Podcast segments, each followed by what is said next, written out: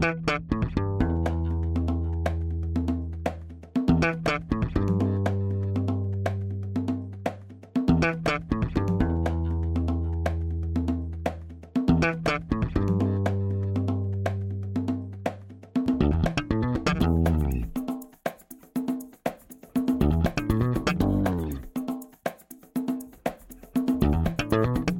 Este é o Tapa da Mão Invisível, podcast destinado àqueles que querem ouvir ideias que abalam sociedades e que não são ditas na mídia tradicional. Bem-vindo, Paulo Fux. Quanto tempo, Júlio? Olha, eu acho que faz mais de uma semana e meia que o João grava. Até Exatamente. me esqueci como é que se faz uma gravação. É isso? faz mesmo tanto tempo? Eu acho que faz umas duas semanas que a gente não grava, a gente gravou várias em sequência, agora estamos gravando essa, mas o convidão ainda está solta, está em todo o globo, está até do outro lado do mundo. Vamos chamar o cara que nós estamos falando do outro lado do mundo. Seja muito bem-vindo, André Costa. Opa, obrigado, Júlio. Obrigado, Paulo, pelo convite. Estou aqui do outro lado do mundo também, em lockdown e também com Covid à solta. Estás falando da Austrália, é isso? Exatamente. Estou aqui em Melbourne, na Austrália. Cara, e assim, a situação é de lockdown aí também. É, na cidade que eu tô, sim, o restante do país está praticamente vida normal, mas teve uma segunda onda aqui em Melbourne que começou comecinho de julho, então teve essa restrição que aconteceu mais, digamos, mais forte agora. É em Melbourne que ficam os comunas? Porque me disseram que tem uma parte da Austrália, não sei qual estado exatamente, que é mais repleto de progressistas, digamos assim. Pode ser, a gente tem aqui em Melbourne de vez em quando, agora não tem mais, não tá acontecendo mais por causa do Covid, mas fim de semana, às vezes, ali no centro da cidade, tinha os manifestantes a favor do marxismo, do comunismo, entregando panfleto ali, colando as coisas no, nos postes, etc. Não é muito, para ser sincero, mas tem, tem essa galera aí. E politicamente eles são representativos, assim, tem cadeiras no parlamento, sei lá, como é que... Não, não muito, assim, diferente do Brasil também, aqui não... Assim, primeiro de tudo que os estados aqui são bem mais independentes. Então, por exemplo, o lockdown aqui foi declarado no estado onde eu tô, nem é todo estado, inclusive, é só algumas cidades. Os outros estados seguem vida normal, inclusive os estados entre si decidiram que não vai ter. Alguns estados baniram pessoas de outros. Não baniram, né? Mas disseram o seguinte: você não pode vir para cá durante o Covid. Enquanto que outros estados decidiram que não, todo mundo pode vir para cá. Então, cada estado tem bastante autonomia, diferente do Brasil, bem, bem mais próximo com o sistema americano, por exemplo. Interessante isso aí, cara. Interessante. E quantos estados, assim, agora, completamente fora da pauta clicou aqui. Clicou aqui tá, sabe que a gente vai falar de outro assunto, mas quantos estados tem na Austrália? Eu não sei. Cara, posso estar errado. A gente tem WA, Vitória, é, Tasmânia. Tasmânia é um estado da Austrália, para aqueles que não sabem. É, que fica... é, que fica no sul. Inclusive tá nevando lá agora. New South Wales, Queensland, North Australia, acho que seis ou sete, se eu não estiver errado. Canberra também é o, é o tipo de distrito federal daqui, né? É, eu acho que, eu acho que um 7, posso estar enganado. Hum, muito bem. André, então antes da gente ir para a nossa pauta e para os nossos recados iniciais, muita gente talvez não conheça o teu nome, né? Eu vi que tu está numa transição ali de marca. Eu acompanho a tua página há algum tempo e era Leis Absurdas. E daí, tipo, Sim. um dia se trocou. Então, quem é o André? e daí depois, Sim. E, tipo, a tua marca é tipo a Xerox, assim, virou um referência pro negócio e agora, tipo, tá tentando descolar para ficar a pessoa mesmo, né?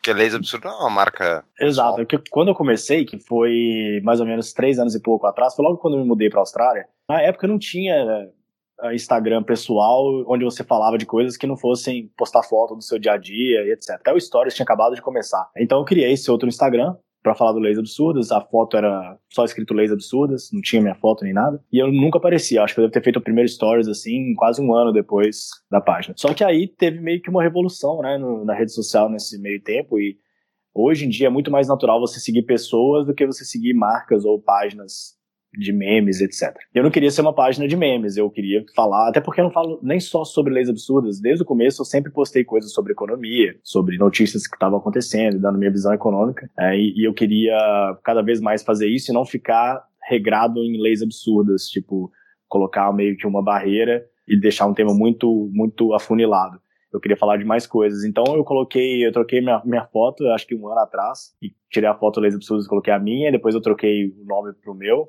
Inclusive, daqui a pouco eu quero é trocar o arroba também nas absurdas e deixar só o meu, que aí eu vou ficar mais livre, assim, para falar de qualquer coisa que eu quiser ali, não ficar muito restrito. Eu imagino que depois de três anos falando de leis absurdas, cara, tipo, tem leis absurdas demais, né? Mas tipo, tu, tu não deve nem ter esgotado ainda o conteúdo. Não, na verdade é uma coisa exponencial, porque no começo era mais difícil, eu tinha, logo no comecinho, eu, come, eu tinha que ir nas, nos sites das câmaras municipais, Assembleia Legislativa e ficar procurando, assim. E hoje em dia, eu acordo, pego meu celular, eu devo ter umas 30 pessoas me mandando projetos de leis, etc. Então eu nem consigo. Eu gostaria até de postar mais do que eu posto, mas eu não. É, assim, é porque a questão de entrar, ler o projeto na íntegra para ver se realmente é aquilo, para também não ficar só na manchete, eu não posto uma coisa que tá só ali na manchete. Muitas vezes é difícil de achar o projeto porque você vai no site da Câmara e é uma bagunça. E o, o vamos supor, o vereador já postou no Facebook dele, mas ele mesmo não falou o número do projeto. Aí você tenta entrar na Câmara e achar o número do projeto também, hora, hora nenhuma ninguém menciona.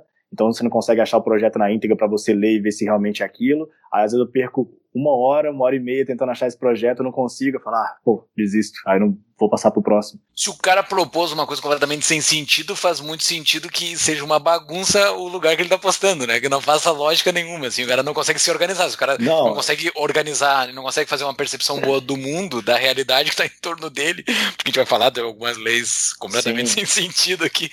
E não faz sentido que o cara consiga se organizar também, né? E assim, eu fico surpreso porque eu mesmo normalmente posto o número da lei. Né? Uhum. Até porque eu sei que muita gente vai falar, ah, é verdade. Ou do é projeto, é... que tu não Ou posta só. Exato. Até inclusive eu tenho postado mais projetos do que leis. Mas eu sempre tento postar o número do projeto ou o número da lei. Porque também eu sei que muita gente. Nem, é tão absurdo às vezes que as pessoas nem acreditam que é verdade. Então eu coloco o número do projeto e o nome da pessoa sempre que possível. Acho que nesses três anos e meio de página, duas ou três vezes eu não consegui achar o número do projeto, mas eu tinha tantas referências que eu realmente sabia que aquilo tinha existido. Uhum. É, mas é engraçado que, se você for ver nas páginas, reparem daqui para frente, se vocês forem ver, que seja Globo.com, UOL, qualquer página que esteja citando, até mesmo no, nas próprias redes sociais do autor do projeto de lei, as pessoas não põem o número do projeto. Então fica assim, cara, o próprio autor fala assim: ah, acabei de criar um projeto de lei que obriga as pessoas a adotarem cachorros. E aí não fala nem o número do projeto. Eu fico, pô, nem o cara tá colocando o número do projeto, e eu tenho a, toda a preocupação de lá procurar o número do projeto, ler o projeto na íntegra, mas a própria pessoa que propôs aquilo não faz questão de colocar o número do projeto. Você vai na Câmara, às vezes no portal de notícias da Câmara tem aquilo e não tem o número do projeto, eu fico realmente impressionado com umas coisas assim. Mas será que não é proposital porque eles não querem que ninguém leia o projeto? Para mim, só pode ser essa explicação ou uma preguiça enorme de colocar o número do projeto ali no final, né? Ou o cara nem mas sabe cara qual pode... é o número do projeto. Mas o cara é provável tá também. também, né? O cara pode estar tá sentindo temperatura do público, né? Ah, eu criei um, um, é. um projeto aqui só para ver se vai ser bem aceito ou não, que senão o cara nem dá o andamento. Pode ser também, Exato. né? E aí você vê que qualquer uma dessas opções que a gente levantou aqui, dessas hipóteses, são ruins, né? Porque se o cara, se o cara tivesse realmente confiança e falasse, não, tô, o que eu tô fazendo aqui é uma coisa boa, ele ia fazer questão de colocar o número do projeto, ó, vai lá, confere, lê na íntegra vocês aí. Tá. Mas antes da gente entrar então no nosso papo, Júlio, vamos para os nossos recados iniciais. Momento, recadinhos únicos iniciais.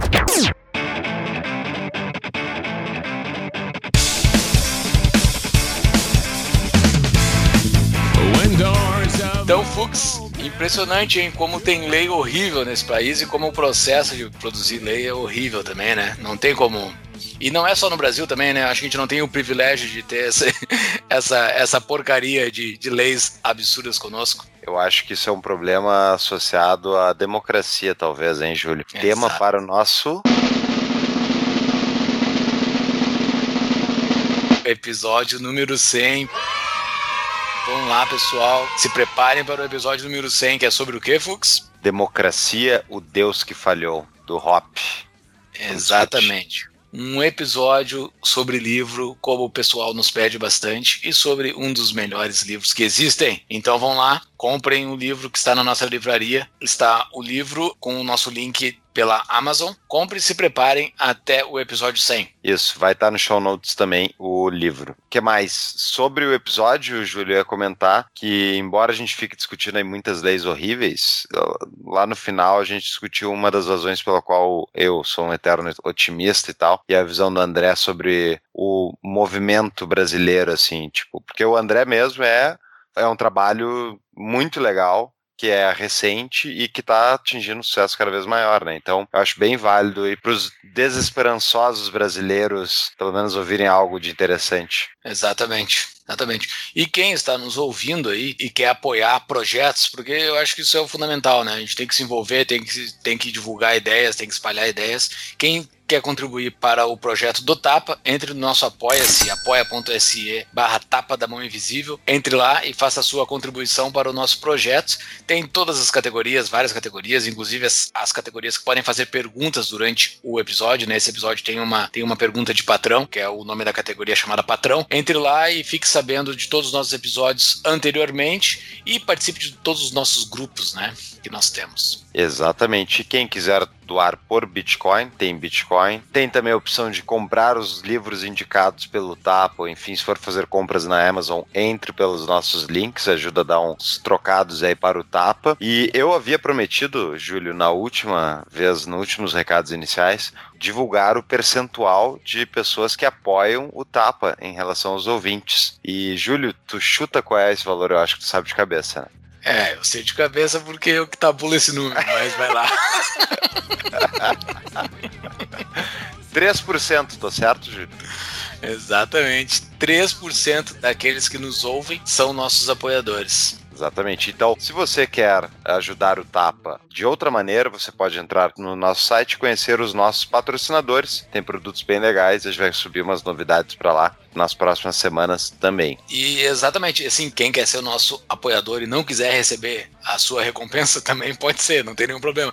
E inclusive, boa parte, existe um, um percentual muito grande de pessoas que nos apoiam e não escolhem nenhuma recompensa, só por nos apoiar. Então o pessoal do grupo do Telegram que quer fazer conta pelos 3% aí não vão conseguir fazer essa conta porque eles não sabem quantas pessoas não estão no grupo. Verdade. Se você virar nosso apoiador, aguarde o nosso contato via e-mail e WhatsApp. Exatamente. E no nosso site estão todas as novidades do Tapa. Tem os nossos show notes, todos os episódios, os canais de WhatsApp e Telegram para receber as nossas novidades. A nossa livraria está lá no site, os artigos e o cadastramento do seu e-mail para receber as, as novidades do Tapa. Nossas redes sociais por onde nos acompanhar: Instagram, Facebook, Twitter e YouTube. Quem está nos vendo no YouTube, dê o like aqui embaixo, se inscreva no canal. E quem está no podcast, nos ouvindo, vai lá no YouTube, dê um follow em nós lá. E divulguem o Tapa. Exatamente, divulguem o Tapa por todas as vias, por carta, por telegrama, de todas as formas. Voltamos para o episódio então, Fox. Muito bem.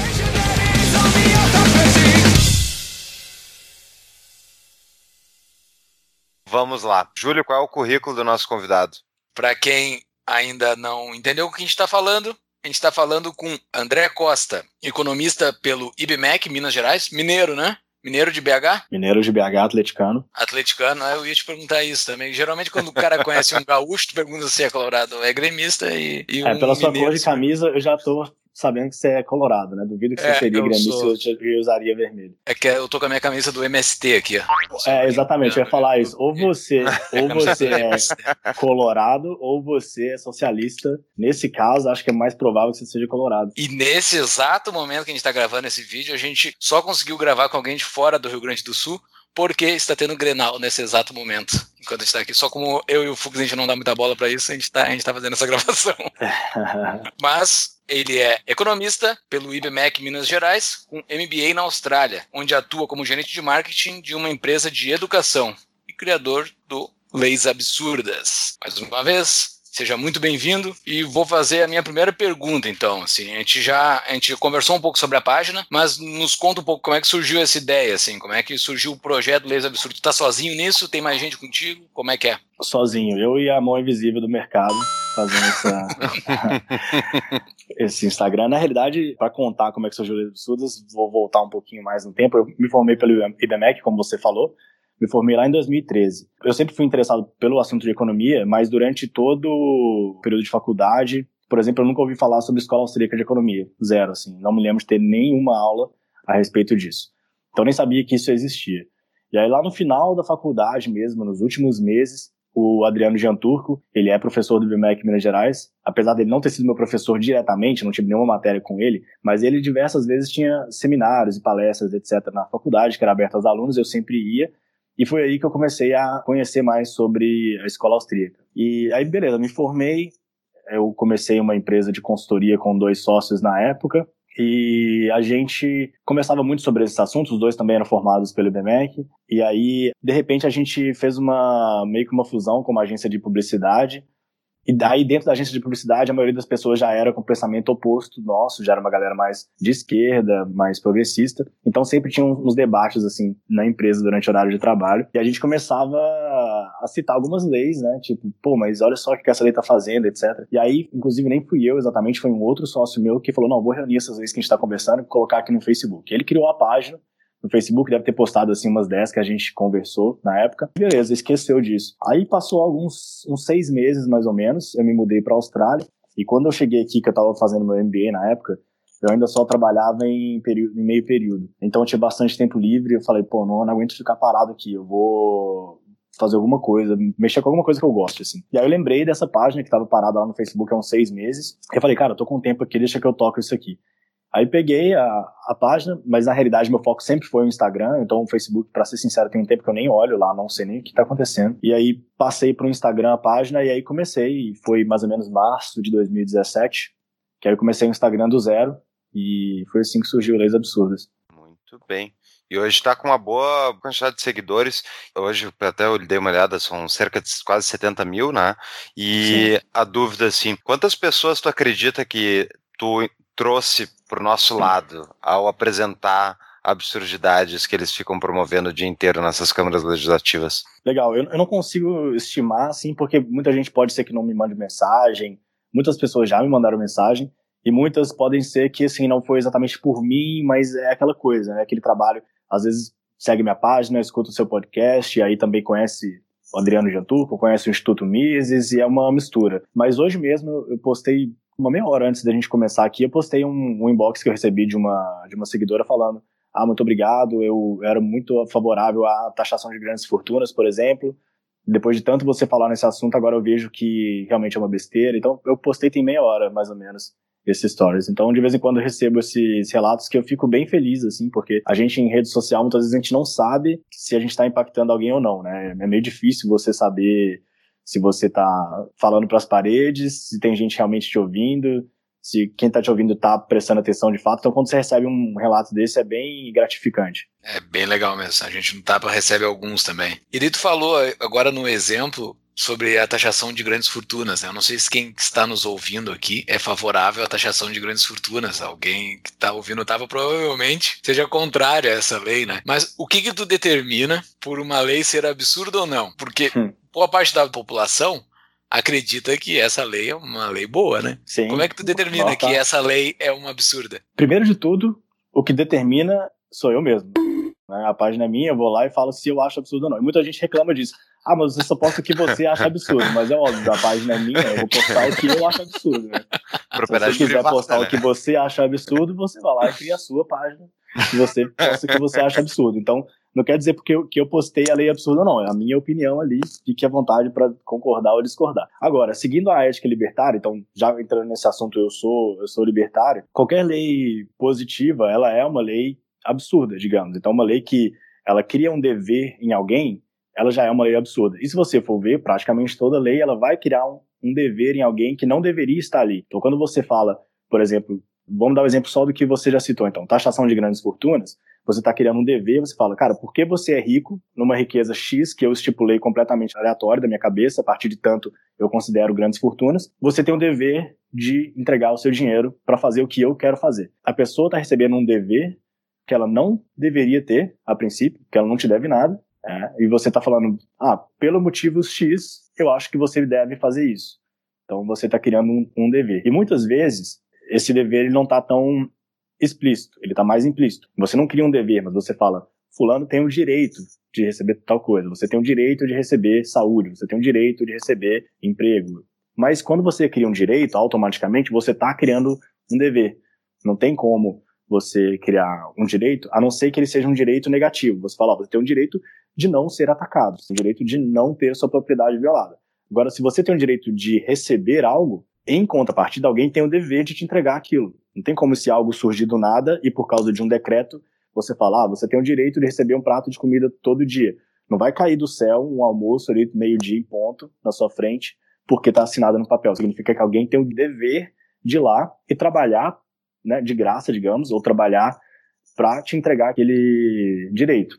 Então, basicamente, o que eu sigo, e como eu falei, fiquem à vontade para discordar, concordar quem está seguindo, às vezes você não vai achar uma lei absurda, não tem problema nenhum, mas é seguindo a ética libertária nesse caso. Muito bem. Essa questão da. Até para dar o exemplo, assim, para nossa audiência, para quem não conhece esse princípio, tu podia explicar por que, por exemplo, a taxação de grandes fortunas, quais são os problemas de longo prazo que isso geraria? Sim, perfeito. Então, também uh, nesse tema, quando eu explico sobre a lei, a gente sempre tem, seguindo esse raciocínio, a gente sempre tem duas maneiras de abordar o assunto. A gente pode, pela maneira 100% ética, e falar, cara, não é ético que você vira para um cara e fala só porque você tem acima de X reais na sua conta, que muitas vezes nem é o caso, porque às vezes o cara tem isso em ações ou tem coisas que não são tão líquidas ou não tá ali na, na conta do cara, né? Inclusive, se ele precisar do dinheiro amanhã, ele não consegue. É, mas enfim, pela maneira ética, você consegue falar, não é porque o cara tem mais do que você que você tem o direito de ir lá e falar, não, agora esse aqui é meu. Assim, então você pode ir pelo campo ético. Agora a gente sempre pode ir também pelo campo econômico. Eu acho que é interessante, às vezes, variar as visões, ou até no mesmo, a mesma explicação entrar nessas duas, porque, como diria o Bastiat, ele fala ali no, nos seus livros o que se vê e o que não se vê, é que o bom é que a gente não tem que escolher entre a ética e a economia, porque as duas andam é, em conjunto. Então, que bom que a gente não tem esse paradoxo de ter que ir ou para o lado da ética ou para o lado da economia, porque as duas convergem. Isso é uma, uma coincidência, digamos, ou que seja uma, uma situação muito boa para a gente. Então, na parte econômica, falando sobre taxação de grandes fortunas, o que acontece? As pessoas elas acham que a economia ela é uma foto, né? Você tem aqui, como é que está a economia nesse exato momento, dia 5 de agosto, nesse exato horário? Ah, tá assim. A gente tem o Warren Buffett com não sei quantos bilhões, você tem o Jeff Bezos com 190 bilhões de dólares, tá aqui a foto de como tá esse exato momento. Então você acha que se você taxar esse cara, simplesmente a fortuna dele vai sair daqui e vai para o governo, e que vai fazer a distribuição dessa fortuna. Só que a economia não é uma foto, ela é um filme. Então você tem aqui esse exato momento. Ah, você fala, ó, vamos falar no caso do Brasil. Queremos taxar as grandes fortunas do Brasil. Vamos ali no, no Luciano Heng, da, dono, da, dono da Avan, vamos taxar ali o dinheiro que ele tem. Esse cara não vai simplesmente entregar o dinheiro e a situação né, vai ficar da forma como ela está. Primeiro de tudo, ele vai fazer de tudo, ou ele tem todo o incentivo do mundo para que ele não deixe isso acontecer. Então ele vai possivelmente tentar sair do país, ou pelo menos transferir a empresa dele para fora do país, ou ele vai repassar, inclusive, esses custos para o consumidor, falar, ah, então meu imposto agora é mais alto, então agora meu produto também custa mais caro, vai chegar mais caro ao consumidor final. Então ele tem diversos incentivos para que ele não seja o cara a pagar essa conta. O que não tem nada de errado. Assim, se eu tenho certeza que qualquer pessoa que, se o seu imposto sobe, se a sua alíquota sobe 20%, digamos, você tem todo o incentivo para falar, pá, o que, que eu posso fazer para que eu reduza isso? Será que eu preciso criar uma nova empresa? Será que eu preciso sair do país? Será que eu preciso repassar isso para os meus consumidores? Então, no fim das contas, você está destruindo riqueza, porque você está dando todo o incentivo para esse cara levar essa riqueza dele para outro lugar ou para repassar os custos para o pobre, que no fim das contas também vai ser o cara que vai pagar a conta, daqui a alguns meses ele vai estar tá pagando mais caro no produto e vai estar tá assim, ah, que aqui aconteceu, os empresários é que são maldosos, não sei por que, que o meu produto subiu tanto. Pô, porque a margem em cima do cara você espremeu e você está simplesmente deixando é, esse imposto está sendo repassado para os mais pobres, para a parte mais fraca da cadeia, digamos. E justamente isso que acontece, é, o mais fraco paga a conta, é justamente por isso que ele é o mais fraco. Né? Justamente esse é o conceito do cara ser o mais fraco. Ah, a parte mais forte tem o poder de negociação, é ele que vai transferir esse custo para o mais fraco. É justamente o que acontece. Ter uma renda extra é sempre importante. Agora na Mutual, além de lucrar investindo, você pode gerar uma renda adicional como agente autônomo de crédito. Traga bons tomadores e investidores e receba até mil reais por cada empréstimo ou investimento efetivado. Entre pelo link do Tapa para nos ajudar a medir o tráfego enviado para os parceiros. Conheça mais em tapadamãoinvisível.com.br barra mutual. E agora o nosso atual ministro da Fazenda quer migrar os impostos de, da pessoa jurídica para a pessoa física, né? O grande abre aspas e fecha aspas liberal Guedes. A justificativa dele, na verdade, tem isso. Pegar o caso da Suécia, por exemplo, uhum. quando eles quebraram em 1990, eles tinham alta taxação na pessoa jurídica e na pessoa física, daí, enfim, a economia obviamente não, não andou mais, e daí depois disso eles tipo, cortaram impostos na pessoa jurídica e deixaram pesada a tributação na pessoa física. Como é que tu vê isso, assim, tipo, é só um exemplo, tipo, de uma das várias, das consequências desse tipo de manejo de impostos que os governantes fazem. Tu enxerga, como é que tu enxerga isso no todo? Qual é o impacto que isso traz? Exatamente. A gente tem a curva de Laffer, né? A curva de Laffer, ela fala o seguinte, se você taxa zero, você vai ter zero de arrecadação, obviamente. Agora, se você taxa 100%, você vai tender a zero também, porque as pessoas vão tender a não produzir nada. Se você sabe que tudo que você produzir vai ser tomado pelo governo. Então, existe uma curva, né, que ela vai, ela chega até um topo, depois ela cai. Esse valor do topo ele depende aí de vários estudos, cada estudo fala um número diferente, mas você tem arrecadação, ela não necessariamente aumenta também com o aumento de alíquota. Pode acontecer o contrário. Você pode reduzir a sua arrecadação porque as pessoas não têm mais incentivo de empreender ou no mundo tão globalizado, ela pode abrir uma empresa online em qualquer outro país, ou ela simplesmente se muda para países, né? Então, também aumentar a alíquota não significa que você vai aumentar a arrecadação, justamente. Você pode ter um sistema que você reduza a alíquota da pessoa jurídica isso faz até com que o governo arrecade mais. Poderia ser uma situação dessa, não é nada de outro mundo que isso aconteça. É, o que não dá realmente é você ter taxação alta pessoa jurídica e pessoa física. Porque, como você falou, aí o país não anda, né? E as pessoas gostam de citar a Suécia como exemplo de país socialista que deu certo, etc. Mas se esquecem que a Suécia chegou ali através de um livre mercado, através de ser um dos países onde, seja, onde é mais fácil se fazer negócio no mundo. E depois esses países normalmente adotam posturas mais voltadas ao socialismo, digamos. Não que a Suécia seja socialista, né? Mas eles adotam essa postura depois de já ter chegado ali através de um sistema mais livre. Mas olha só, não seria interessante, porque assim, eu acho que concordamos aqui, somos três libertários falando com um público basicamente libertário ou pró-liberdade que nos escuta, concordamos aqui que um deputado, quanto menos fizer alguma coisa, melhor, né? Ou então, se fizer uma coisa que não serve pra porcaria nenhuma, melhor. Tipo, o cara vai lá, vai passar o dia, um cara de uma Câmara de Vereador vai passar o dia botando, trocando nome de rua. Ah, não, esse aqui era a favor da ditadura, uhum. tira o nome dele. Esse aqui era, ele lutou contra a ditadura, bota o nome dele vai indo, e fica naquela briguinha ali. Não seria melhor se eles se ocupassem com essas coisas completamente inúteis e fizessem mais leis absurdas, assim, nesse sentido, fazendo leis inúteis? Sim, eu acho que nesse caso a gente tem um paradoxo, né? Porque é o seguinte, cada eu fiz, eu estava conversando com o deputado federal Gilson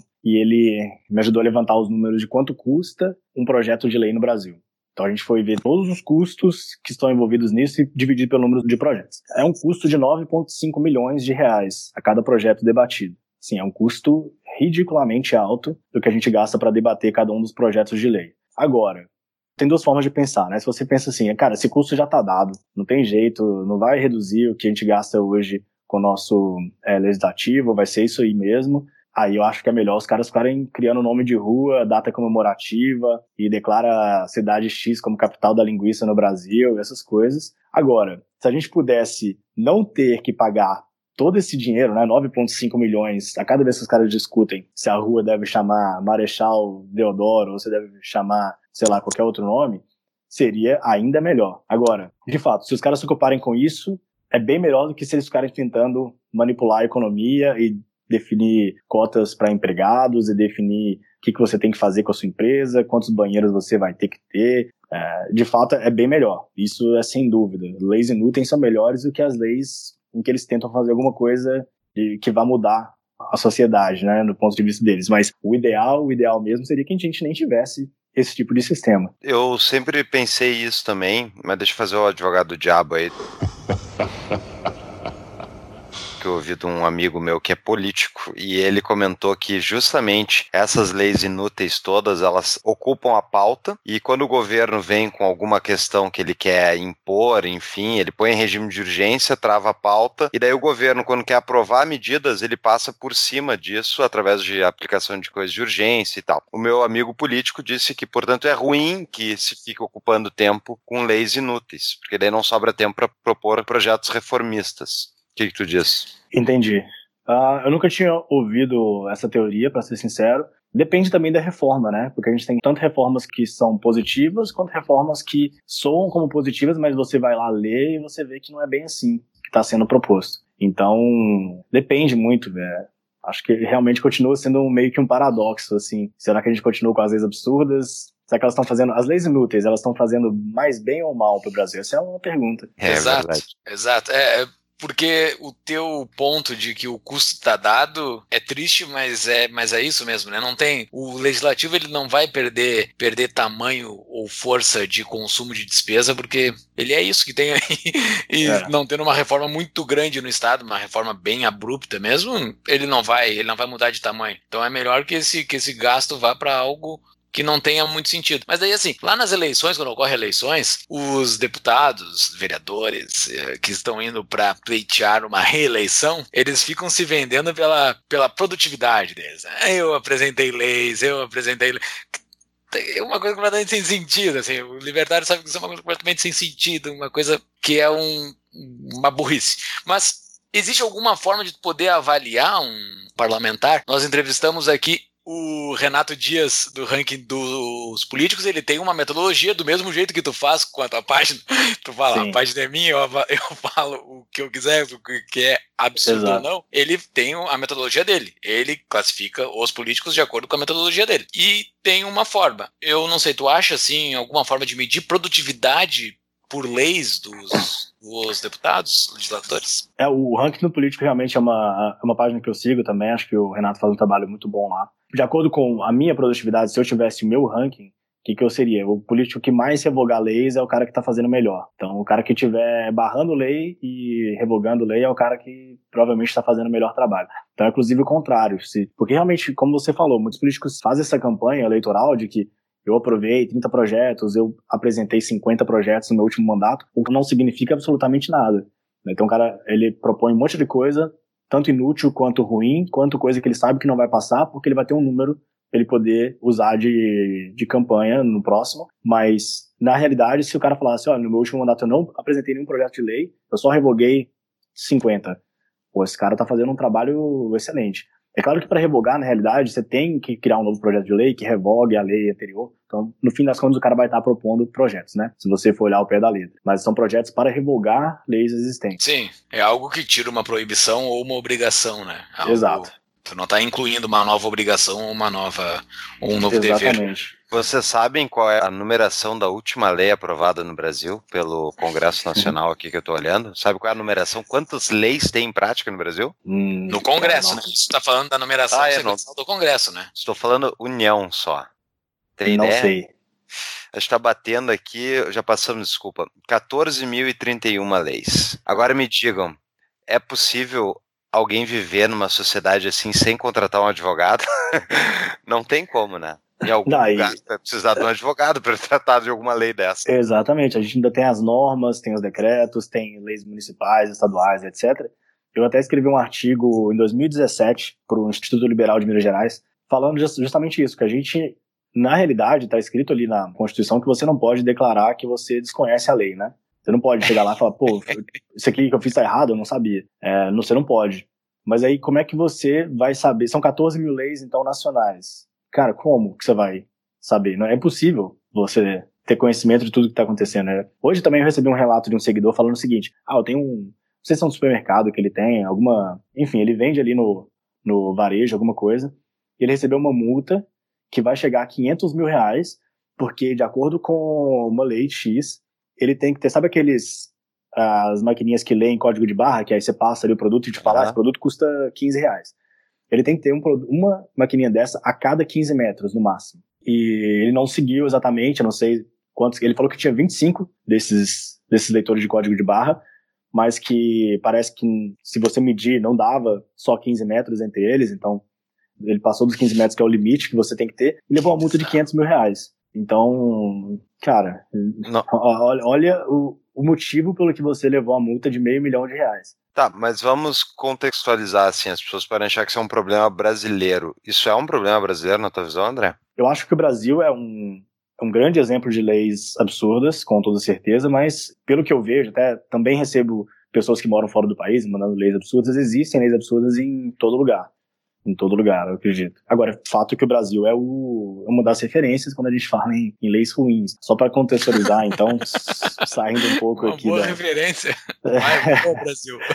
o Brasil é referência nisso. Aqui na Austrália, por exemplo, tem uma lei que começou depois que eu me mudei para cá. Aqui também, de novo, as leis são muitas vezes são estaduais, né? Então, no estado onde eu moro, há cerca de dois anos eles passaram uma lei que é o seguinte: em bares e restaurantes você não pode servir comida a menos de 4 metros da área de fumante. Aí, cara, essa lei fica meio confusa quando você vê, mas o que, que aconteceu na prática? E tem muito rooftop aqui, tem muito restaurante a céu aberto, que fica no último andar dos prédios, é bem, é bem legal. E o que, aconteceu? Você tinha ali, essa área é uma área que poderia ser de fumante, então todo mundo poderia fumar, e você tinha comida ali, pessoal comendo, sei lá, batata frita, qualquer coisa, né? Super normal. Com essa lei, o que, que eles tiveram que fazer? Meio que um cercadinho para as pessoas fumantes e deixar 4 metros ainda sem nada, porque você não pode servir comida menos de 4 metros. São, olha a área que você perdeu desse, desse espaço, 4 metros ali sem nada, um raio, né? Depois da área de fumante, e aí você só serve comida nessa outra área. E aí fica tipo um quadradinho de fumantes e uma área de comida aqui. Então se você tá comendo e um amigo seu por acaso quer fumar, ele vai ter que sair, vocês vão ter que mudar de mesa e ir lá para uma área de fumante onde ninguém vai poder comer.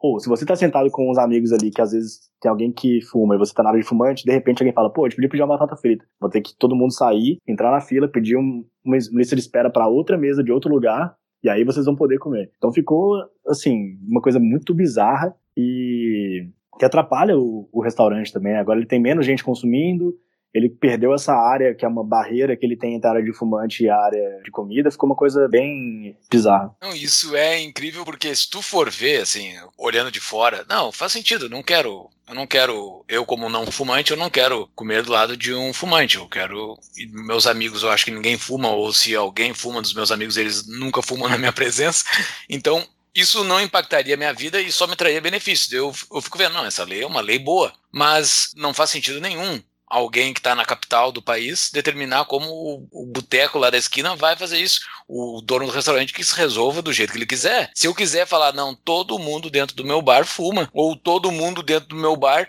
fuma se quiser, ou quem não fuma, que se adapte com o cheiro da fumaça dentro do meu bar. A, a, regra é minha, seria bem mais simples de resolver esses problemas. O problema é que a lei ela é, ela é sedutora, né? Ao ouvido de quem, de quem é leigo e que está tá ouvindo isso. Porque quem uh, não é libertário, por exemplo, quem acredita que o Estado tem que fazer todas essas coisas que ele faz e escuta a tua explicação que tu acabou de dar, fica pensando, mesmo tu sendo um libertário, a pessoa que te escuta vai falar, não, mas faz sentido essa lei, entendeu? Porque a lei é muito você... sedutora. Daí você falou bem, você falou assim, ah, essa, eu, nem, eu, não fumo, nenhum dos meus amigos fuma, essa lei talvez não, não me impacte, mas o que não é verdade também, porque o que acontece agora, você vai num restaurante, você vai na área externa, às vezes tá a área onde se pode servir comida lotada, fila de espera, e a área de fumante não tem ninguém. Aí você fala, ah, não, mas tem três mesas vazias, ele deixa eu ir pra lá. Não, não pode. Porque se você for pra lá, você não pode pedir comida. Então você tem fila de espera pra uma área e uma área vazia na outra, no mesmo restaurante. Então você tá atrapalhando o restaurante que poderia ter gente ali, né, que ele poderia servir, e você tá atrapalhando as pessoas que querem usar a mesa e não podem, porque, ah não, essa área ali você não pode servir comida. Lembram da Cap Rate? Dos mesmos empreendedores da Cap Table, uma outra opção de investimentos renda fixa através do mercado imobiliário. A Cap Rate permite que você invista no mercado imobiliário a partir de mil reais, com a segurança desse mercado e rentabilidade atrativa pré-fixada. Entre pelo link do Tapa para nos ajudar a medir o tráfego enviado para os parceiros. Conheça mais em tapadamainvisível.com.br barra cap. Mas deixa eu fazer o advogado do diabo, então, de novo. Até porque eu conheço pessoas assim que pensam né, sobre essas leis e acredito que elas são válidas, necessárias. Então, André, a minha dúvida é assim, tipo, essas pessoas elas encaram essas leis como uma, um nudge, uma tentativa de mudar a sociedade, uma tentativa de engenharia social. E então, pô, mas olha só, se a gente não botar mais impostos sobre cigarro, se a gente não inibir eles de consumir, tal, eles precisam fumar mais. E como existe SUS, quem vai pagar a conta é a pessoa que não fuma. E aí? Sim, eu também eu já vi vários, vários argumentos nesse sentido, mas primeiro de tudo que a pessoa que usa o nerd como argumento, ela não entendeu o que é o nerd também. Porque o nerd tem um livro, né, o do Richard Thaler, que, que é inclusive ganhador do prêmio Nobel, que ele sugere o nerd que é como se fosse um empurrãozinho ou uma forma de você sem forçar a pessoa, mas sugerir opções melhores. Exemplo, você vai numa, numa cantina de colégio né, de criança, e ao invés de você deixar ali na parte visível as comidas que são menos saudáveis, sei lá, coxinha, pastel, bala, brigadeiro, etc. Você coloca as frutas ali no, na altura do nível do olho né, da criança, e essas comidas que não são tão saudáveis, mais alto, alguma coisa do tipo. E por ela estar tá ali com a comida saudável na altura do olho, ela vai tender a pedir mais comida saudável, sei lá, uma maçã, uma fruta, alguma coisa do tipo. Mas quando você fala em proibição, você já não está mais falando de nudge. Tá? O nudge ele é uma, uma alternativa de você, sem proibir nada, fazer com que as pessoas tomem decisões melhores. Exemplo, você quer que mais pessoas doem órgãos após né, baterem as botas. Então você vai o seguinte: em vez de você falar ninguém doa órgão e para você doar órgão você vai ter que ir lá e preencher um, um formulário, você pode fazer o seguinte: na hora, sei lá, de você tirar sua carteira de motorista, digamos, você vai já deixa marcado, ó, sou doador de órgãos. Se você não quiser, você tem que marcar o não. Ah, não, eu quero, eu não quero mais ser doador de órgãos. Mas você coloca a opção default, né, a opção primária como sim.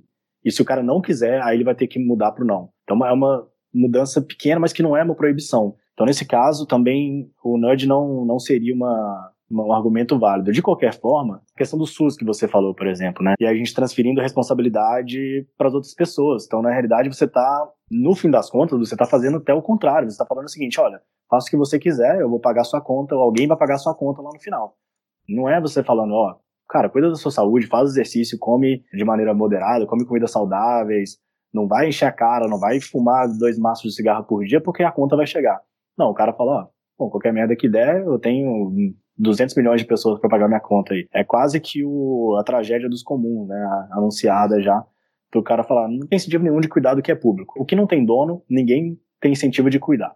E se você tem um sistema público, o que você tá levando, né? Claro que não é, não tô falando ao pé da letra, mas o que você tá falando aqui, é cara, o dano que eu tiver na minha saúde não é só meu, é de todo mundo.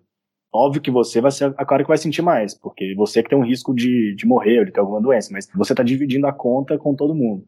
Eu não sei quem é que está nos ouvindo em agosto de 2020, setembro de 2020, ou então lá em 2025, porque esse episódio vai ficar no ar ad eterno, ou até existir as Até eles- bases. Até o Alexandre de Moraes nos tirar, Júlio. É, exato, é. Talvez em algum momento a gente vai incomodar essa gente. Mas quem está nos ouvindo lá em 2025, nós estamos no primeiro ano da grande pandemia. o primeiro dos 20.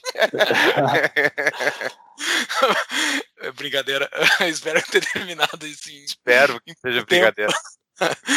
Mas nós estamos em agosto. A pandemia, assim, pelo menos para mim, impactou diretamente em março de 2020. Sim. O governo brasileiro tem várias soluções para o Brasil, né? Uma dessas soluções é um link que eu vou deixar nos nossos show notes, que mostra todas as leis, regras que foram criadas no decorrer da pandemia. Então, eu não contei hoje quantas tem, tá? Então, porque tanto é que lá no cabeçalho da página tá escrito F5 para atualizar, porque deve estar aparecendo lei toda hora. Então eles explicam para as pessoas que tem que apertar F5, porque toda hora surge lei. Tem uma de hoje, inclusive. Eu me lembro quando eu vi ela pela primeira vez, foi em abril, um mês depois de- do início da pandemia, já tinha duzentas e poucas novas regras, normas e o escambau. Esse momento que a gente está passando, André, é o momento perfeito para se criar regra, assim, né? Porque a população está clamando por regra, tá com orçamento disponível para se criar muita regra, tá com, como é que é esse negócio de guerra, orçamento de guerra, Sim. a torneira tá aberta, os caras estão podendo fazer o que quiser. É um momento terrível para isso, né? Para se criar leis absurdas. Exato, a gente tem visto desde março, como você falou, onde a- quando a pandemia estourou, assim, centenas de projetos em relação ao Covid, seja para tentar conter, digamos assim, sejam. Cara, tem todo tipo de projeto de lei, e algumas leis foram aprovadas, ou decretos também, todo tipo. Assim, desde março, é, diariamente, a gente tem vários, vários, vários sendo criados. E é um momento propício, como você bem disse, justamente porque no geral, a população ela clama por um salvador, né? Ela quer um salvador que chega ali e fala, ó, tá aqui a mágica para o Covid parar de causar o dano que ele causa. Eu acho que enquanto a gente tiver no geral essa mentalidade, a gente vai ter leis absurdas sendo criadas. Quando a gente tiver a mentalidade de que existe um salvador ou uma lei que vai chegar e resolver os problemas, a gente vai continuar tendo isso. O Nassim Taleb, ele fala que, ele cita né, na política a comparação com a medicina, quando ele fala de atrogenia, que é basicamente o seguinte, você tenta curar um mal e a forma como você tenta fazer isso acaba gerando mais mal do que bem. Então, exemplo, né, o George Washington, quando ele era, já depois de ser presidente dos Estados Unidos, ele pegou um resfriado e a forma de tentar curar ele foi colocando aqueles sanguessugas né, no corpo da pessoa para tentar tirar o sangue e fazer ele ficar melhor. Dois dias depois o cara morreu. Então é de um resfriado. Não sabia que era disso. Legal. É. Então, assim, é, acontece a mesma coisa na política. Às vezes o melhor a fazer é não fazer nada. Né? Às vezes Uhum. o George Washington, talvez, o melhor fosse ele ficar em casa ali. Não tinha Netflix na época para ele assistir, mas ficar em casa ali, fazer nada, ficar ali perto da lareira, tranquilo. E a forma como você tenta curar isso acaba causando muito mais mal. E é o que a gente tem visto também com o Covid. Né? Algumas leis, de novo, são inúteis. A gente teve, por exemplo, Gabriel, anotei aqui, tem várias, mas a gente teve aqui. Ah, Manda, manda, que a gente nem te perguntou ainda de uns exemplos, né? Mas Ah. manda aí. A gente teve o Dia Municipal do Combate ao Coronavírus, e ainda comemorado em dezembro, assim. Não sei, não, não entendo nem o porquê do mês, inclusive. Não, deve ser 31 de dezembro, né? 31 de dezembro foi o dia que a Ah. OMS deu o carimbo lá, que existe a, o corona. Tanto é que é Covid-19 porque é 2019, né? Ele surgiu em Ah, 2019. sim, sim, É. sim. Pode ter sido por causa disso, mas É, eu, disso, é.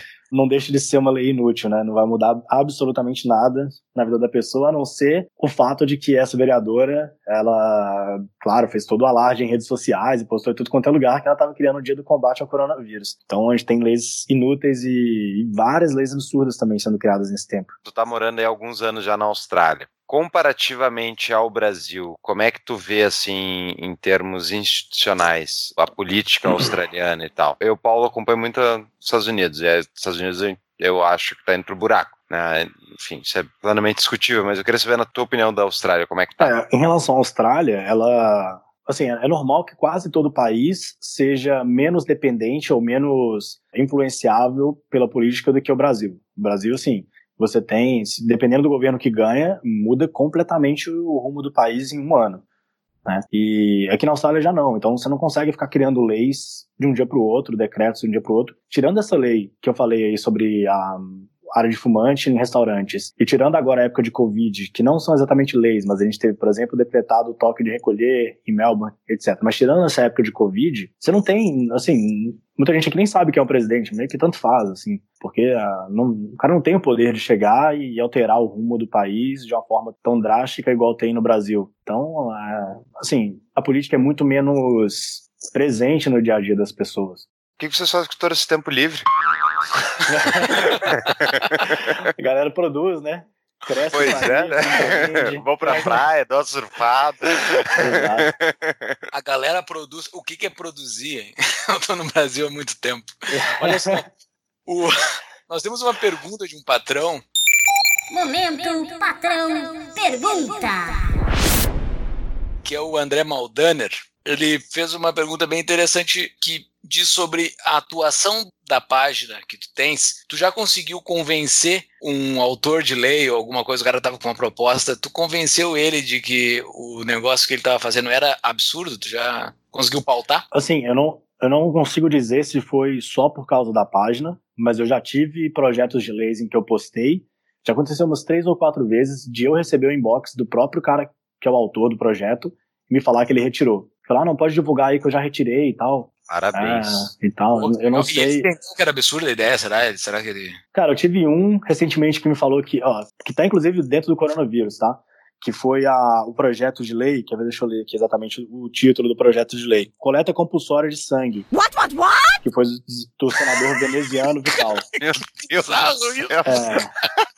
Então, assim, você teria. Não, não, não tem discussão. Você vai lá e tem que doar seu sangue para testes do Covid. E ele, ele, foi, ele foi um dos que me mandou. Falou: não, foi um erro de digitação aqui de quem tava fazendo o projeto. O estagiário dormiu em cima do teclado. Exatamente. É, já teve outros. Pô, agora eu não tô lembrando de cabeça, mas já teve outros que me, me mandaram também é, inbox falando: ah, eu retirei esse projeto. Ah, aconteceu umas três ou quatro vezes.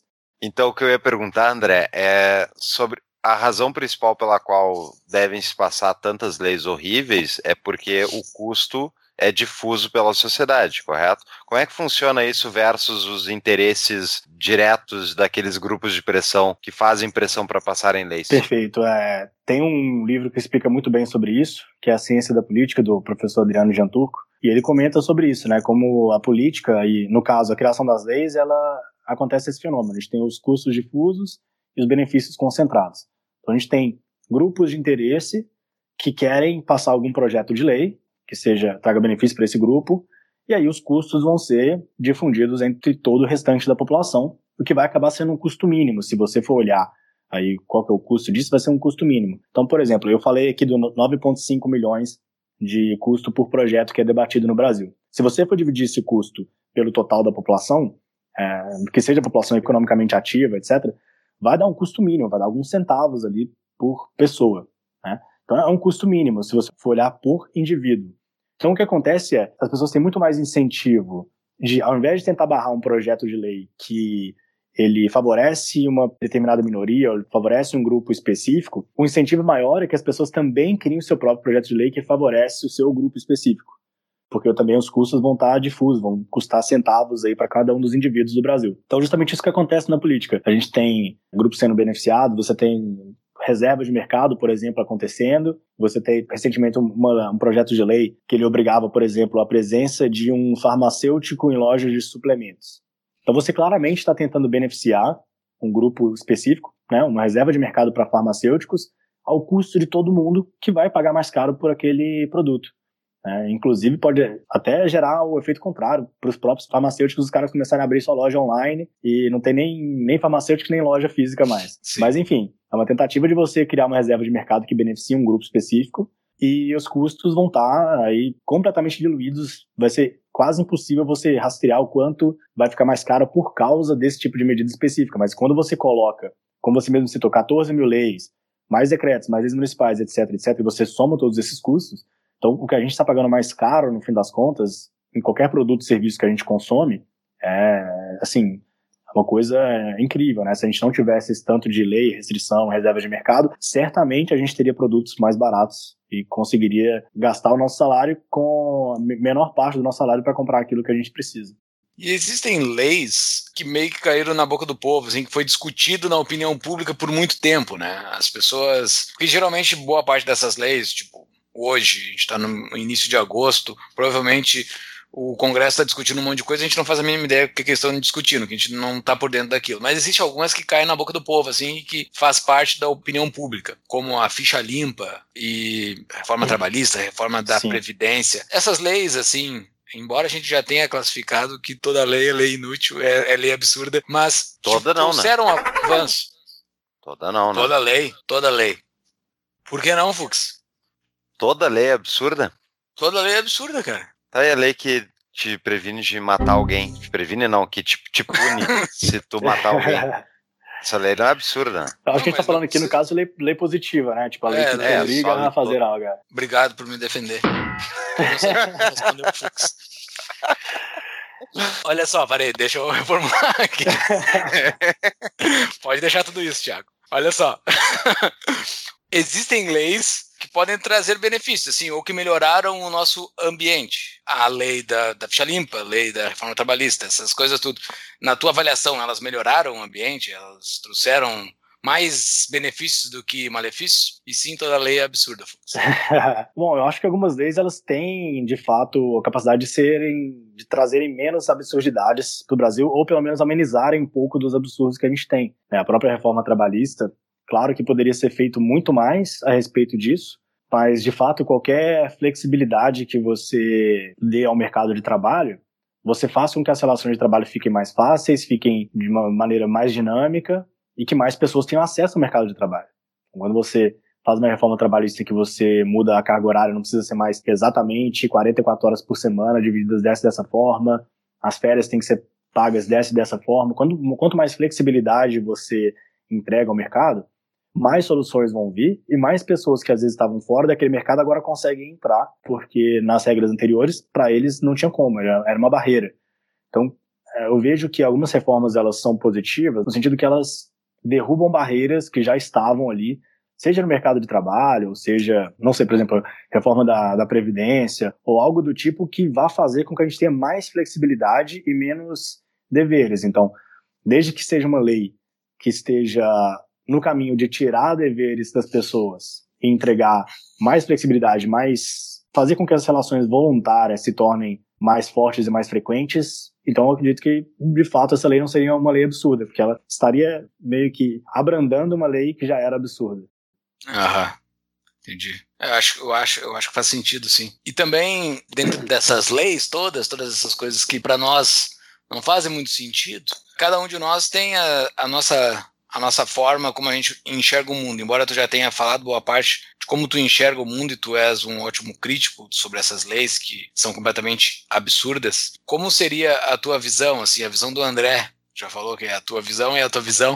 Uh, qual é a tua visão de como deveriam ser as leis, assim? Bom, a minha visão, se dependesse de mim, a gente teria as leis naturais, né? A gente teria direito à vida, propriedade, procura da felicidade, né? Não um filme, né? Mas o direito a você buscar a sua, a sua, liber, a sua felicidade. E basicamente isso, é o direito de não ser agredido, o direito de não ser roubado, o direito de não ser né, taxado. E essas seriam as leis, e nada, nada além disso. É, assino embaixo, né? O problema é que não tem onde assinar, nunca vão fazer isso, nunca vão permitir.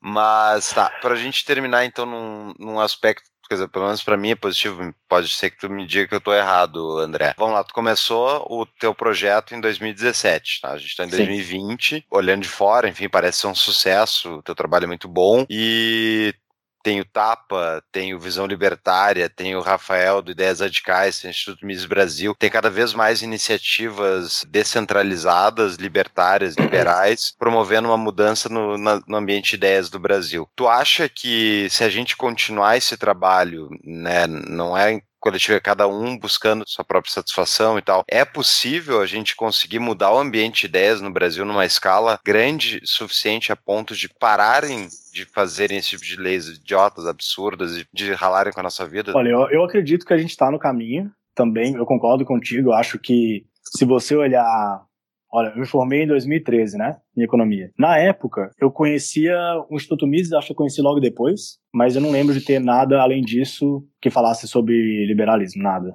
Tinha o Fórum da Liberdade na época, mas que inclusive ainda nem era uma visão tão liberal assim, digamos. Tanto que os convidados eram Fernando Henrique Cardoso, etc. Apesar em defesa de ter... do IEE, como associado do IEE, em defesa do IEE, não tinha quem mais convidar.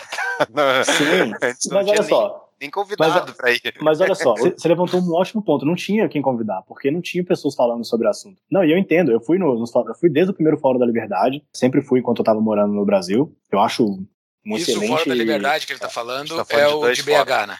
É. Ah, o de BH, sim, sim. Porto Alegre, não, mas, eu de Porto Alegre. Mas, mas eu também, eu também, é também o IE de BH. Isso é que o IEE fundou é, o IFL-BH e daí ele virou ah, IFL-BH depois. Mas já chamou, acho que chegou a chamar IEE. Era IE, sim, chamou, ah, sim, era sim. IE, era IE. Daí migrou para Instituto de Formação de Líderes. Sim, ah, ok, ok. Mas eu fui desde o primeiro fórum, eu estava na faculdade, eu lembro. Eu gostava, mas é o que eu tô te falando, não, é porque realmente imagino que não tinha, porque não tinha pessoas falando sobre isso, né? Então, hoje eu vejo que a gente tem mais pessoas falando sobre isso. As redes sociais também são completamente diferente do que eram 10 anos atrás. Então, a gente tem mais pessoas falando sobre isso, o alcance também é maior. E eu sou um pouco otimista com relação a isso também, porque eu vejo que a gente está do lado correto, digamos. Não estou falando, ah, quem não concorda comigo está errado, mas estou falando o seguinte: se você estudar a fundo, sei lá, marxismo, keynesianismo, se você estudar a fundo escola austríaca, cara, eu duvido muito que você vai continuar com as visões marxistas, por exemplo, mas duvido muito. Então, tanto que a gente tem diversos exemplos na própria sociedade libertária, ou entre os libertários e liberais, pessoa inclusive que cria conteúdo hoje em relação a isso, que vieram de pensamentos antes progressistas, né? Então eu vejo que quando você está do lado da razão, é, o tempo joga a seu favor. Então quanto mais a gente tiver ideias sendo debatidas, e inclusive sem problema nenhum, ideias contrárias sendo debatidas, etc., mais pessoas vão estar tá entendendo que, pô, é verdade, olha só, não era para o governo estar tá fazendo isso. Pô, olha só, quando ele entrega um dever, um direito, na verdade, ele está entregando um dever para uma outra pessoa que não deveria ser, não deveria acontecer. Então, quando a gente está desse lado da razão, quanto mais pessoas estiverem falando sobre isso, melhor. Inclusive, não tem problema nenhum a pessoa seguir alguém que fala sobre marxismo e depois seguir alguém que fala sobre escola austríaca e, e libertarianismo. Cara, segue os dois. Eu quero que essa pessoa siga os dois mesmo, porque Exato. quanto mais ela viu o marxista falando, mais bobagem esse cara vai falar, mais ele vai, mais ele vai se, se enrolar em algum momento. Então, também é bom, assim. Então, quando você tá do lado da verdade, você não, você não tem problema com o tempo, como eu falei, joga a seu favor, porque uma hora o cara que tá falando abobrinha, ele vai se contradizer, não tem jeito. Ele vai se enrolar, ele vai falar uma coisa que aí você vai pegar. E olha o tanto que isso acontece. Você pega prints, né, tweets dessa galera de esquerda e fala, olha, o cara tá falando isso hoje, olha o que ele falava um ano atrás. Exatamente o contrário. Isso acontece demais. Então, o, também a sequência de, de fatos, quanto mais esse cara posta, mais chance tem de você ver que esse cara, no momento ele tá falando bobagem, mais chance tem da pessoa acordar e falar, nossa, o que esse cara tá falando não, não faz sentido. Então eu também sou otimista nesse sentido de que o futuro tende a ser mais liberal, ou pelo menos com mais pessoas a favor da liberdade. Muito bem. Excelente defesa. E para finalizar, tu tens uma dica de livro para nossos, os nossos seguidores, nossos ouvintes? Chaves, como dizia meu velho avô, se quiser chegar a ser alguém, devore os livros. Quê? Que devore os livros. Sim, eu vou indicar um livro que eu sempre falo dele, porque eu acho que para a galera que está às vezes começando nesse assunto, que às vezes não entende muito de economia e às vezes, sei lá, vai pegar um livro do Mises ou do Hayek, que é uma coisa mais complicada, a não ser que seja seis lições, né? Mas é um livro que eu sempre recomendo para quem está começando, porque ele é curtinho, a linguagem dele é muito simples, e ele traz ideias assim que quando eu li eu falei, cara, eu não acredito que eu não pensei nisso antes. Esse cara escreveu 200 anos antes de mim e nunca tinha ouvido falar até esse momento, que é O que se vê e o que não se vê, do Bastiat. Ele é um livro que custa, acho que, três reais na Amazon. Você consegue comprar a versão do e-book dele e você consegue ler ele em dois dias. E tenho certeza que quem não leu ainda vai ficar, assim, espantado com o quanto o Bastiat escrevia bem e quanto ele era à frente do seu tempo, né? O cara que escreveu isso há 200 Exato. anos atrás, cara. A gente hoje, você pega a maioria das pessoas, não tem, não chega próximo do conhecimento que esse cara tem, depois Ele- de... Ele refutou Desculpa. o keynesianismo. Exato. É, o esse livro refuta o keynesianismo, a meu ver. É tão simples e direto. E é realmente ótima dica. Tá na show notes. Pra quem quiser entrar lá pelo nosso link pra comprar, vai estar lá. Vou colocar o livro do Adriano Janturco também. E Ah, quero sim. aproveitar e recomendar a live tua com o Adriano, que eu vi hoje pra me preparar Ah, para o episódio. Vou colocar na show notes também. O Adriano Janturco, que agora tem Instagram também, então ele fez uma live com o André. Ficou muito boa, muito bom conteúdo. E o Adriano Janturco, que foi tanto citado durante o episódio, é um dos faróis do Tapa da Mão Invisível. Ele foi entrevistado por nós no episódio 47. Ouçam lá o episódio que tá excelente. Então tá, André, ah, muito obrigado por esse, por esse papo. Estamos falando com outro lado do mundo aqui. Primeira vez que a gente fala com outro lado do mundo. Conexão extremamente boa. A gente consegue falar como se estivesse dentro de uma mesma sala. Essa, esse, esse mundo moderno é um negócio que eu não consigo entender como é que pode essa nossa transmissão está funcionando tão rápido assim e está nos sendo entregue num custo marginal extremamente baixo, quase de graça. É esse capitalismo, né, cara? Não tem como não É, o gostar desse capitalismo, sistema. capitalismo malvado que permite que É, a gente não faça uma como- live aqui para o mundo inteiro a custo zero. Impressionante, cara, impressionante. Estão errados, é o sistema de governos que permite isso tudo acontecer. Sem isso, nada É. seria possível. Gostaria muito que a gente tivesse que ter um, um aval e uma, uma licença para a gente poder fazer isso aqui. Infelizmente, a gente É. pode fazer sem ter nenhum tipo de licença. Não tem ninguém regulamentando esse, esse tipo de conteúdo. Se eu tô numa, numa cadeira aqui que não é a cadeira recomendada, né, pelos, Exato, é. pelos fisioterapeutas e ortopedistas aí. Uhum. Cara, a gente, o, a gente, só um parênteses, a gente nem entrou nas leis absurdas, né? Pra tu dar exemplos de leis absurdas. das poucas que tu citou aqui, Cara, não tem muita olha só. risada, mas. Assim, cita algumas aí pra tem, uma, nós. tem uma página, velho, de lei só de Isso. pandemia. Olha só, vou, vou citar Tá. algumas. Cita algumas, mas assim, pessoal, sigam ele nas redes sociais pra ver, porque é muita coisa bizarra que aparece. Mas cita algumas aí, somente dá mais risada. Ó, de congelamento de preços a gente teve infinitas, porque teve municipais, estaduais, e só pro álcool em gel, e só para respiradores, e só para máscaras. Então teve congelamento de preço, não, não tem nem não sei nem quantas exatamente. A gente teve a coleta compulsória de sangue, que eu falei, inclusive, né? A gente teve uma cidade, Ladário, Mato Grosso do Sul. O prefeito declarou 21 dias de oração e um dia de jejum para combater o coronavírus. Isso foi muito bom. A gente teve uma, se não me engano, foi no Rio, que falava que a maçanetas e corrimãos de prédios deveriam ser higienizados a cada duas horas. Todas as maçanetas e corrimãos. e as pessoas não tinham como, não não estavam achando mão de obra para fazer o serviço. Então não, não tinha como cumprir a lei, porque não. Porque, cara, não tem como você arrumar alguém pra a cada duas horas limpar todas as maçanetas de um prédio de três blocos de 50 andares, assim, não tinha como. Não, e vai É. que o cara tivesse Covid, tá ligado? O limpador. ele Tava espalhando. espalhar O cara espalhou pra 50 ah, apartamentos de uma vez. A gente teve a cidade de Cedro, né? Cedro, não sei exatamente a pronúncia, no Ceará, que interditou o acesso às praias. É, o mais interessante é que Cedro tá a 5 horas de, da, da praia mais próxima. Então, o cara interditou a praia que não existe. É, Isso aconteceu também na Austrália, né? Eles também proibiram os caras de ir pro mar aí na Austrália. Não Ah, mas- aconteceu? Mas lá tem não praia. sei exato, não sei. Mas É, alguma eu- cidade tem específica? praia. Eu não lembro qual foi, eu vi, mas eu vi que, tipo, quando liberaram assim, vieram. Ah, agora Aqui- tu pode entrar no mar e sair correndo depois do mar, não podia ficar na praia, uma coisa assim. Ah, podia ir no mar, mas não na praia. É, Aqui em tipo, Melbourne vai- tem praia, né? Não, tá interditado, porque não pode. O máximo que você pode sair é pra fazer coisas essenciais, mas é, pelo menos tem praia aqui. Ca- Mas só isso é uma coisa inacreditável, né? Tipo, o quanto eles aplicaram, daí não são nem leis, são decretos globalmente proibindo as pessoas de interagir, fechando tudo. E, tipo, não aconteceu nada. As pessoas aceitaram e beleza, deu. O que tu Olha acha que louco. Diante disso, André? Entrando um pouco nesse assunto, né? O que, que acontece? Os governos falam só vai funcionar o que é essencial. Só que é impossível você manter o essencial funcionando sem que o não essencial, né? E proibindo ao mesmo tempo o não essencial de funcionar.